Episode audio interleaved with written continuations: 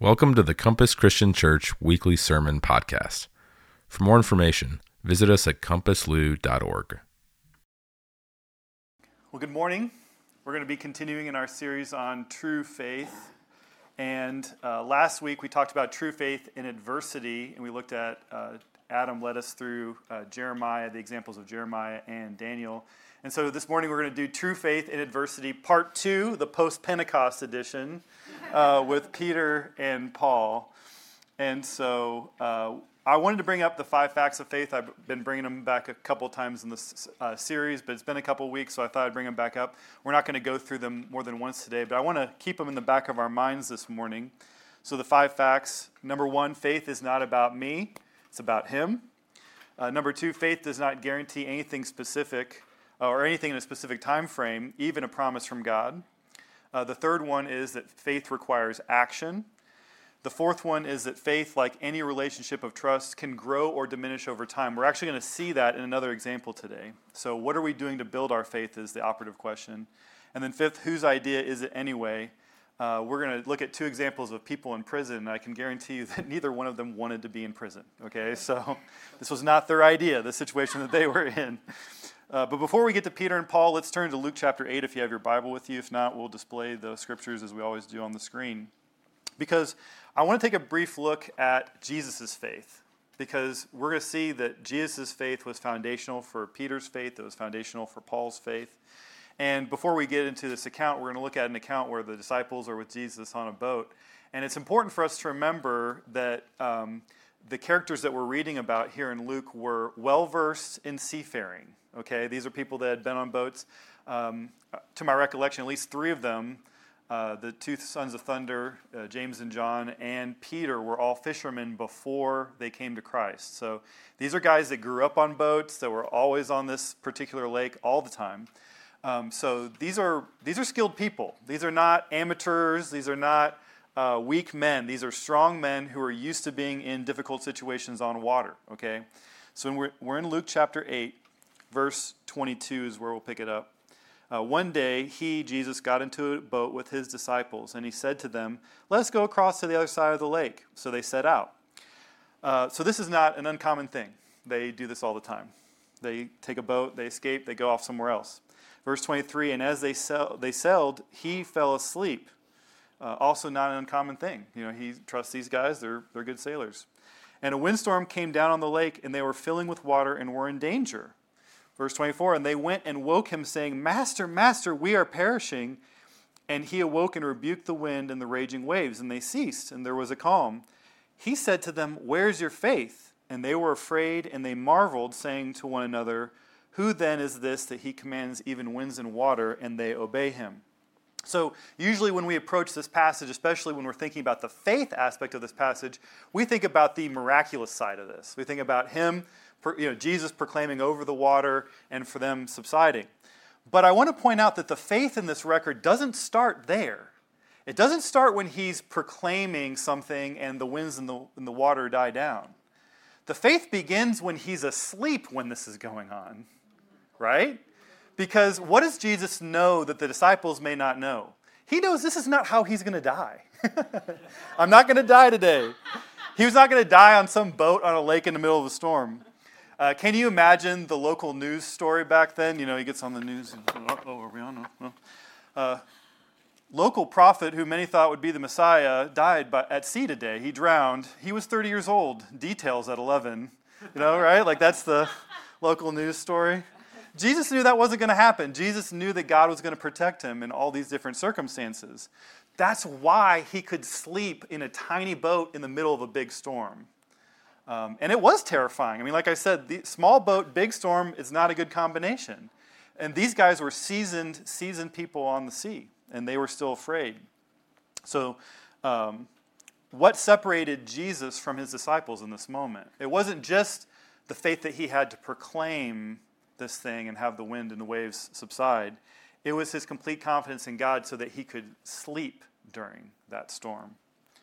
And one of those fishermen with Jesus learned a lesson about life that night, and we can, we're going to see today that he lived it later. We can turn to Acts chapter 12. Acts chapter 12.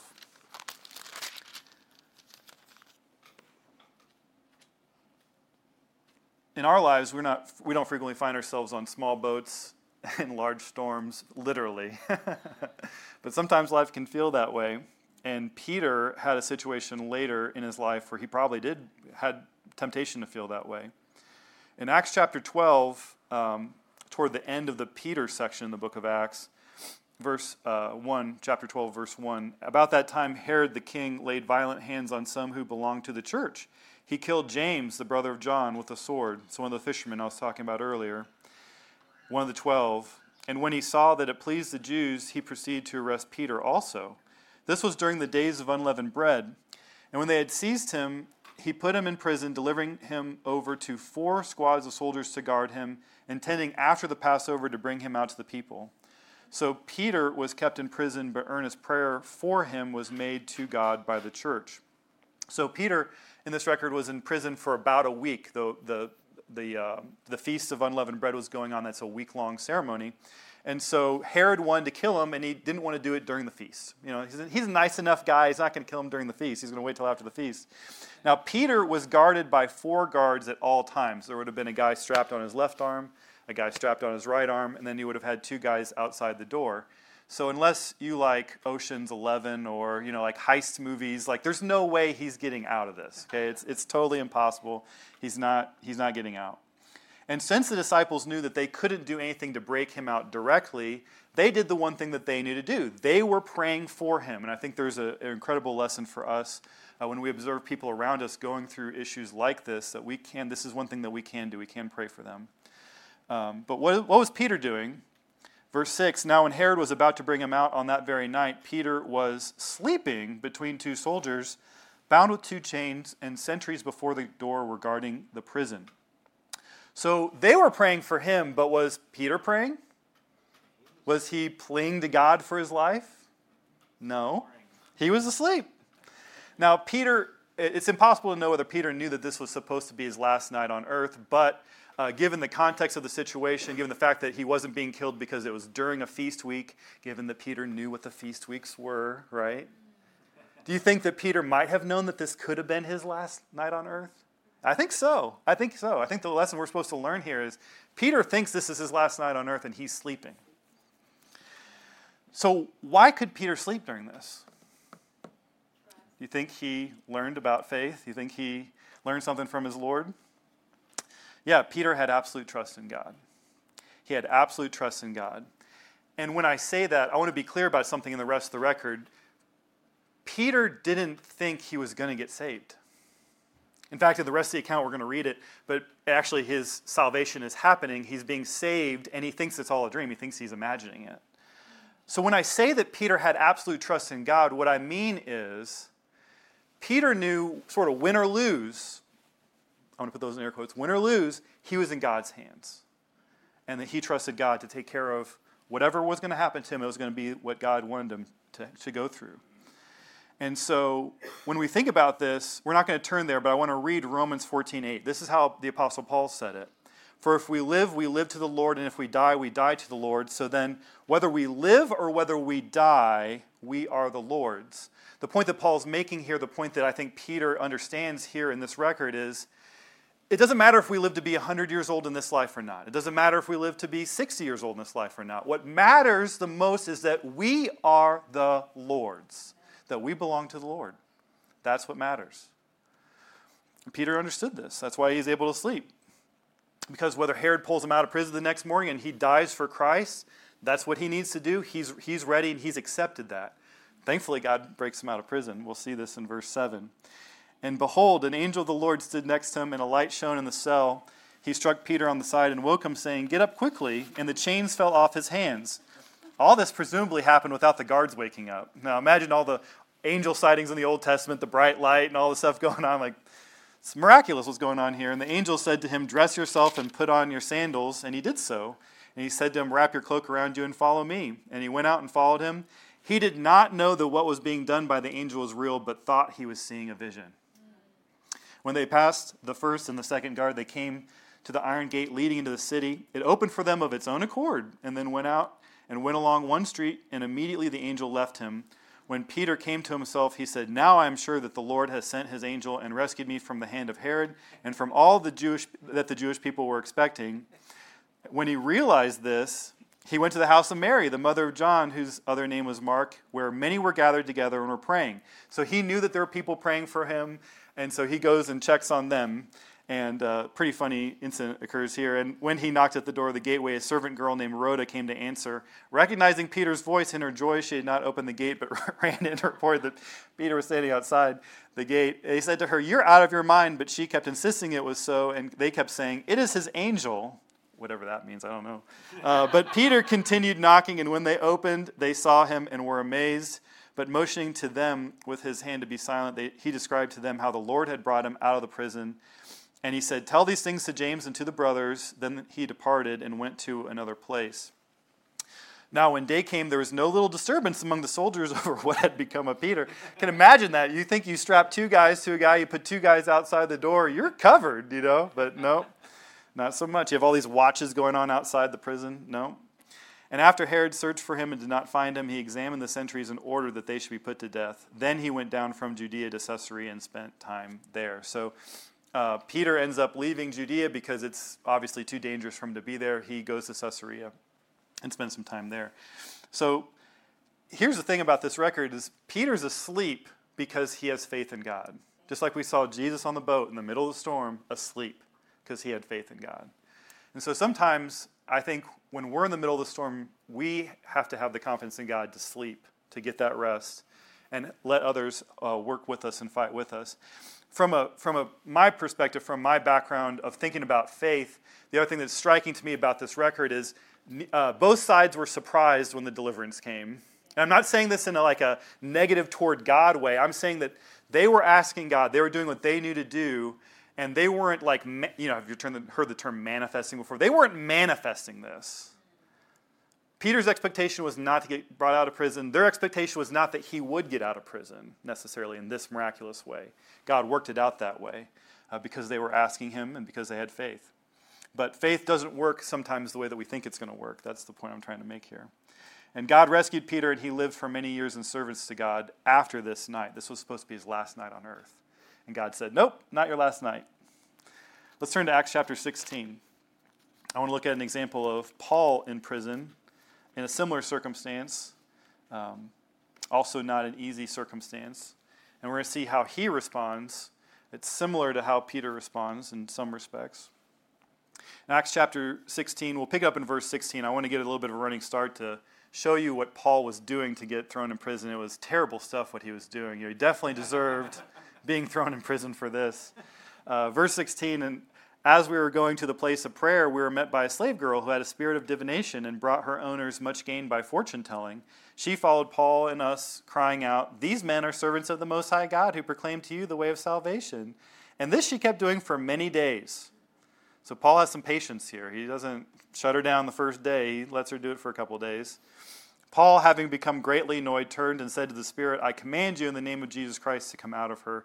And it came out that very hour. But when her owners saw that their hope of gain was gone, they seized Paul and Silas and dragged them into the marketplace before the rulers. And when they had brought them to the magistrates, they said, These men are Jews, and they are disturbing our city. They advocate customs that are not lawful for us as Romans to accept or practice. The crowd joined in attacking them, so they whip up this mob here. And the magistrates tore the garments off them and gave orders to beat them with rods. And when they had inflicted many blows upon them, they threw them into prison, ordering the jailer to keep them safely. So that, that order is going to be important. We'll get there in a second. Having received this order, he, the jailer, uh, put them into the inner prison and fastened their feet in the stocks. So the jailer receives this order and he puts them in the stocks. So I think it's somewhat of an amplification of the order. And we're going to learn more about this jailer here in a second. So, but first, what was Paul's crime? What was Paul's crime? What did he do that was so bad? He liberated a woman from a demon. Is that a crime? No. But of course, it affects the econ- local economy, right? And sometimes the power of God does disrupt the local economy. I can think of Jesus uh, casting the spirits out of Legion into the swine and the swine running over the cliff, right? That disrupted the local economy. He got kicked out of that area because they didn't want him around anymore. And similarly, because the power of God disrupted the local economy here, uh, they whip up a crowd. Uh, these these owners of the slave uh, girl, and Paul and Silas are Roman citizens. Uh, and they should not have been treated this way, but they're attacked by a mob. They're stripped of their clothes. They're beaten with rods and they're thrown into prison. And we see that they're thrown into the innermost part of the prison and they're fastened in the stocks. So, again, every attention is taken to make sure that these men do not escape. Um, it's interesting about the stocks. I didn't know this. I wanted to share this. This is what Clint Arnold said in the uh, ZIBBC commentary on Acts 16 24. The inner cell was typically reserved for those who committed serious crimes and for those of low social status. I want to pause here for a second. Did Paul fit either, Paul and Silas, did they fit either of these criteria? No. No. They were both Roman citizens, they were not of low social status, and they had not committed serious crimes. Oh, it's fascinating. The magistrates intended to demoralize and humiliate the two men. A set of Roman leg stocks was found in the gladiators' barracks at Pompeii, Italy, and illustrate the kind of mechanism uh, securing Paul and Silas. It was a long metal comb with spaces between each of the teeth for the legs of a number of prisoners to be placed. A metal rod was inserted into the holes in the top of each tooth and anchored to the floor. The bar pressed tightly on the legs and made impossible for the prisoners to shift positions to avoid discomfort. Sleep was only possible through laying or sitting on the floor. The stocks were not only a security measure, but were also a form of torture. So, I wonder if Paul and Silas would have been sleeping had they not been in the stocks, but the stocks certainly made sleeping like Peter did a little bit more difficult. Now, I want to address the question of why did Paul and Silas not announce their citizenship? At least according to the text, it doesn't tell us that they tried to do this.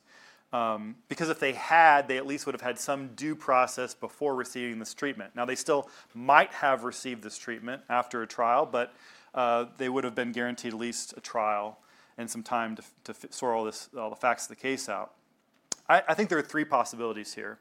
The first possibility is that they tried, but they were unsuccessful because of the mob. That's sort of one option. Uh, the second is because maybe Paul and Silas thought um, they took the beating because they wanted to show sort of like solidarity with the local church, many of whom would not have been Roman citizens, and so they wanted to show the other local, you know, the other local believers that hey, the gospel's worth suffering for. Like we're in it with you, and the gospel's worth suffering for. And finally, it's possible that God told Paul or Silas or both of them that hey, like you need to be in prison, just go, just trust me. Um, those are sort of the three possibilities. Now, in Acts 22, Paul is in front of a Jewish mob, uh, essentially in the same situation, and he finds the time to get the Roman authorities and tell them, hey, I'm a Roman citizen, like, you can't treat me like this. Um, and so I, I sort of discount option one. It's a, it's, a, it's, a, it's a big one in the commentaries, but I just don't see how reasonable it is. I think Paul and Silas, it's pretty easy to be like, hey, I'm a Roman. That's, it's pretty easy to get that out. Um, so I tend to think that option two and or option three is best. So with that in mind, that they were there on a mission, um, either to suffer alongside the other believers or on a mission directly from God by revelation. Let's keep reading. In verse 25, it says, About midnight, Paul and Silas were praying and singing hymns to God, and the prisoners were listening to them. Can you imagine that? You're in the innermost part of the prison. You've been wrongly imprisoned on multiple levels. You're being tortured at the same time and what they're doing is they're praying and singing praises to God. What does that tell you about the faith of Paul and Silas? Pretty remarkable, huh? And suddenly there was a great earthquake, so that the foundations of the prison were shaken, and immediately all the doors were opened, and everyone's uh, bonds were unfastened. Let's keep reading verse 27. When the jailer woke and saw that the prison doors were open, he drew his sword and was about to kill himself, supposing that the prisoners had escaped. But Paul cried with a loud voice, Do not harm yourself, for we are all here. And the jailer called for lights and rushed in. And remember, this is the same jailer who took the order, which was a very general order, and specifically put them in the innermost part of the prison in a torture device. This is the jailer we're talking about. That jailer heard them singing and praying. This is what he does in verse 29. He called for lights and rushed in, and trembling with fear, he fell down before Paul and Silas. Then he brought them out and said, Sirs, what must I do to be saved? And they said, Believe in the Lord Jesus, and you will be saved, you and your household. And they spoke the word of the Lord to him and to all who were in his house. And he took them the same hour of the night and washed their wounds, and he was baptized at once, he and all his family. They didn't wait long to baptize people back then. They just like, if you're believing, we're, we're going to take care of it right now. Then he brought them up into his house and set food before them, and he rejoiced along with his entire household that he had believed in God. But when it was day, the magistrate sent the police, saying, Let those men go.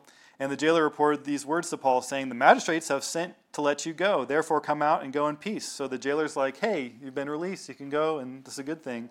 But Paul said to them, They have beaten us publicly uncondemned, men who are Roman citizens. So now he plays the Roman card. He, hasn't, he didn't do it before, but he's going to play it now. And have thrown us into prison, and do they, not, uh, do they now throw us out secretly? No. Let them come themselves and take us out. The police reported these words to the magistrates, and they were afraid when they heard that they were Roman citizens. See, Paul could have, you know, sent this information to Rome, and these magistrates could have gotten beaten or imprisoned or worse for all this. So, verse 39 So they came and apologized to them, and they took them out and asked them to leave the city. So they went out of the prison and visited Lydia, the people who had been praying for them. And when they had seen the brothers, they encouraged them and departed. So, similar, very similar in many respects to the incident with Peter earlier. So look at what God was able to do through these two men, Paul and Silas, who trusted him. And again, I, I tend to think that, that they received some information from God that they needed to go in and not play that Roman card earlier in this record. Uh, that they needed to be in prison because God knew that the jailer would respond. God had a greater mission for Paul and Silas. And so sometimes when we face difficult things in life, I think we tend to be me focused. We think, like, God, why is this happening to me? What's going on? Like, what have I done to deserve this, God? That's very self focused. But Paul and Silas weren't self focused, they were God focused and they were mission focused. And I think we can learn a lot from this. In the book, A Wild at Heart, John Eldredge says that we should ask these types of questions in times of difficulty. Uh, and the top four are his, and then the f- bottom one is mine. So John Eldredge says these are the four questions he recommends. What are you trying to teach me here? What issues in my heart are you trying to raise through this? What is it that you want me to see? What are you asking me to let go of? Then to these, I'll add, what can I do for you or your people through this? Because I think that there are times in our lives where we go through difficult circumstances and God's not necessarily behind it. He's not necessarily the one orchestrating it like a test or something like that. Sometimes the devil's attacking us, sometimes things happen just naturally in our lives. We end up going through a difficult season. And in that difficult season, God can still walk us through that and still teach us through that and still lead us through that um, in a powerful way, just like He led Paul and Silas out of prison in a powerful way and along the way picked up the jailer and his whole family, and they all became believers. So, as I reflected upon what we're talking about this morning, um, I, th- I think growing up, I tended to view faith sort of like a vending machine, where I would uh, go to God for the things that I want. You know, it's like if I want something, I go to God. And I'm not saying that that's necessarily a bad thing. God wants us to ask Him for things, especially godly things like, like healing um, or, or, or uh, wisdom or guidance or something like that. You know, God wants us to go to Him and ask Him uh, for those things. I'm not saying don't do that. I'm not saying stop asking God for things. That's not the point. I'm saying that faith is not like that. Faith is not, that's not faith. Faith is not going to God like that. It's not asking Him for things. Um, Paul viewed faith as trusting God to the point where he could give everything to God. Just like Abraham gave up the thing that was most important to him, he gave up his only son. Um, that is what faith is about. It's, it's not necessarily asking God, receiving something from God. That's not faith. Faith is trusting in God no matter what's going on in our lives. And some people say that Paul had an obsession with martyrdom because, again, the Romans one I talked about earlier, there's other things where he's like, if I live, I live. If I die, I die. It's like, maybe Stephen, you know, seeing Stephen uh, die uh, had such an impact on the Apostle Paul that like he wanted to die for Christ. You know, maybe that's true. Maybe he had somewhat of a weird thing about martyrdom. I don't know. I don't know about that. What I do know is that Paul was obsessed. This is what he was obsessed with. He was obsessed with Jesus being his Lord. He was obsessed with trusting God and following God no matter if God led him into prison, that's fine. If God leads me to do this, that's fine. If He leads me into a shipwreck, that's fine. Now, there was also a shipwreck that Paul warned people and they didn't listen to him. And he ended up shipwrecked. That wasn't God's fault and that wasn't his fault. But Paul, like Abraham, like Jeremiah, like Daniel, like Peter, and yes, like the Lord Jesus, knew that his faith wasn't about him, it was about God, and it was about where God wanted to lead him. How he could trust, how he could believe in God, and how he knew that God would carry him through no matter what. So, therefore, it isn't always about what we want. It's about trusting that what God wants for us, His goals for us, His vision for us, is better than whatever vision we have for ourselves. It's better than whatever plans that we have for ourselves. Even if that means going to prison. I'm sure if Paul knew the end from the beginning, he would have been like, I'll do a night in the stocks to get this jailer saved. Paul would have done that, and God knew that. So God, you know, worked with him and got him into prison. Even if it means enduring persecution, even if it means enduring mocking. Jeremiah, man, endured mocking left and right, endured persecution left and right, and still trusted. And so when I was thinking about this, I was thinking about also how we sing about surrender during worship time, and that can be a weird phrase for some of us. Uh, this isn't about surrendering our mental faculties going with the flow or getting wild in the spirit or something like that. Surrendering is about surrendering your lordship to Jesus and trusting in Him and in our Father that they know what's best for our lives. That's what surrender is about. When we sing about surrender in our worship services, it's about saying, God, I trust you so much that you could lead me into a storm, and I would trust you that I needed to be there for some reason. I need to talk to someone for, in that situation, or I'm going to I'm going to reach someone, or I'm going to learn something about myself, or I'm going to learn something about the people around me. Whatever the case might be, God might lead you into a difficult circumstance just to walk you hand in hand through it. Uh, there's examples of it throughout the Bible. So, in closing, I wanted to adapt a quote from John F. Kennedy Faith is not just about what God can do for us. There is an element of that, but it's not just about that. Faith is also about what we are willing to do for God. So, my exhortation this week is that we look at these examples that we've seen in this whole, whole series to this point, we recognize that as we increase, we intentionally uh, go to God and we intentionally develop that trust and build that relationship with God. That as we do that, we may end up going through situations that are uncomfortable or things that we'd rather not do.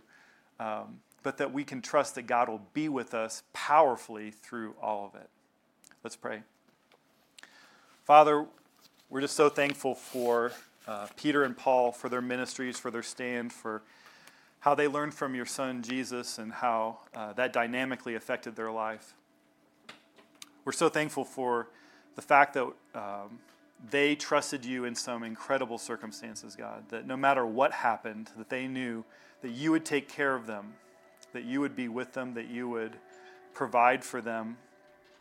And we know, Father, that our deaths, that's not the end, Father, that our eternal life starts the moment that we meet you and encounter you and become born again and see your salvation in our lives that that's that's the first day of the rest of our lives that's the first day of eternal life that we don't have fear of death anymore we would rather of course live long prosperous lives here on earth and share your gospel and do the things that you've called us to do, Father.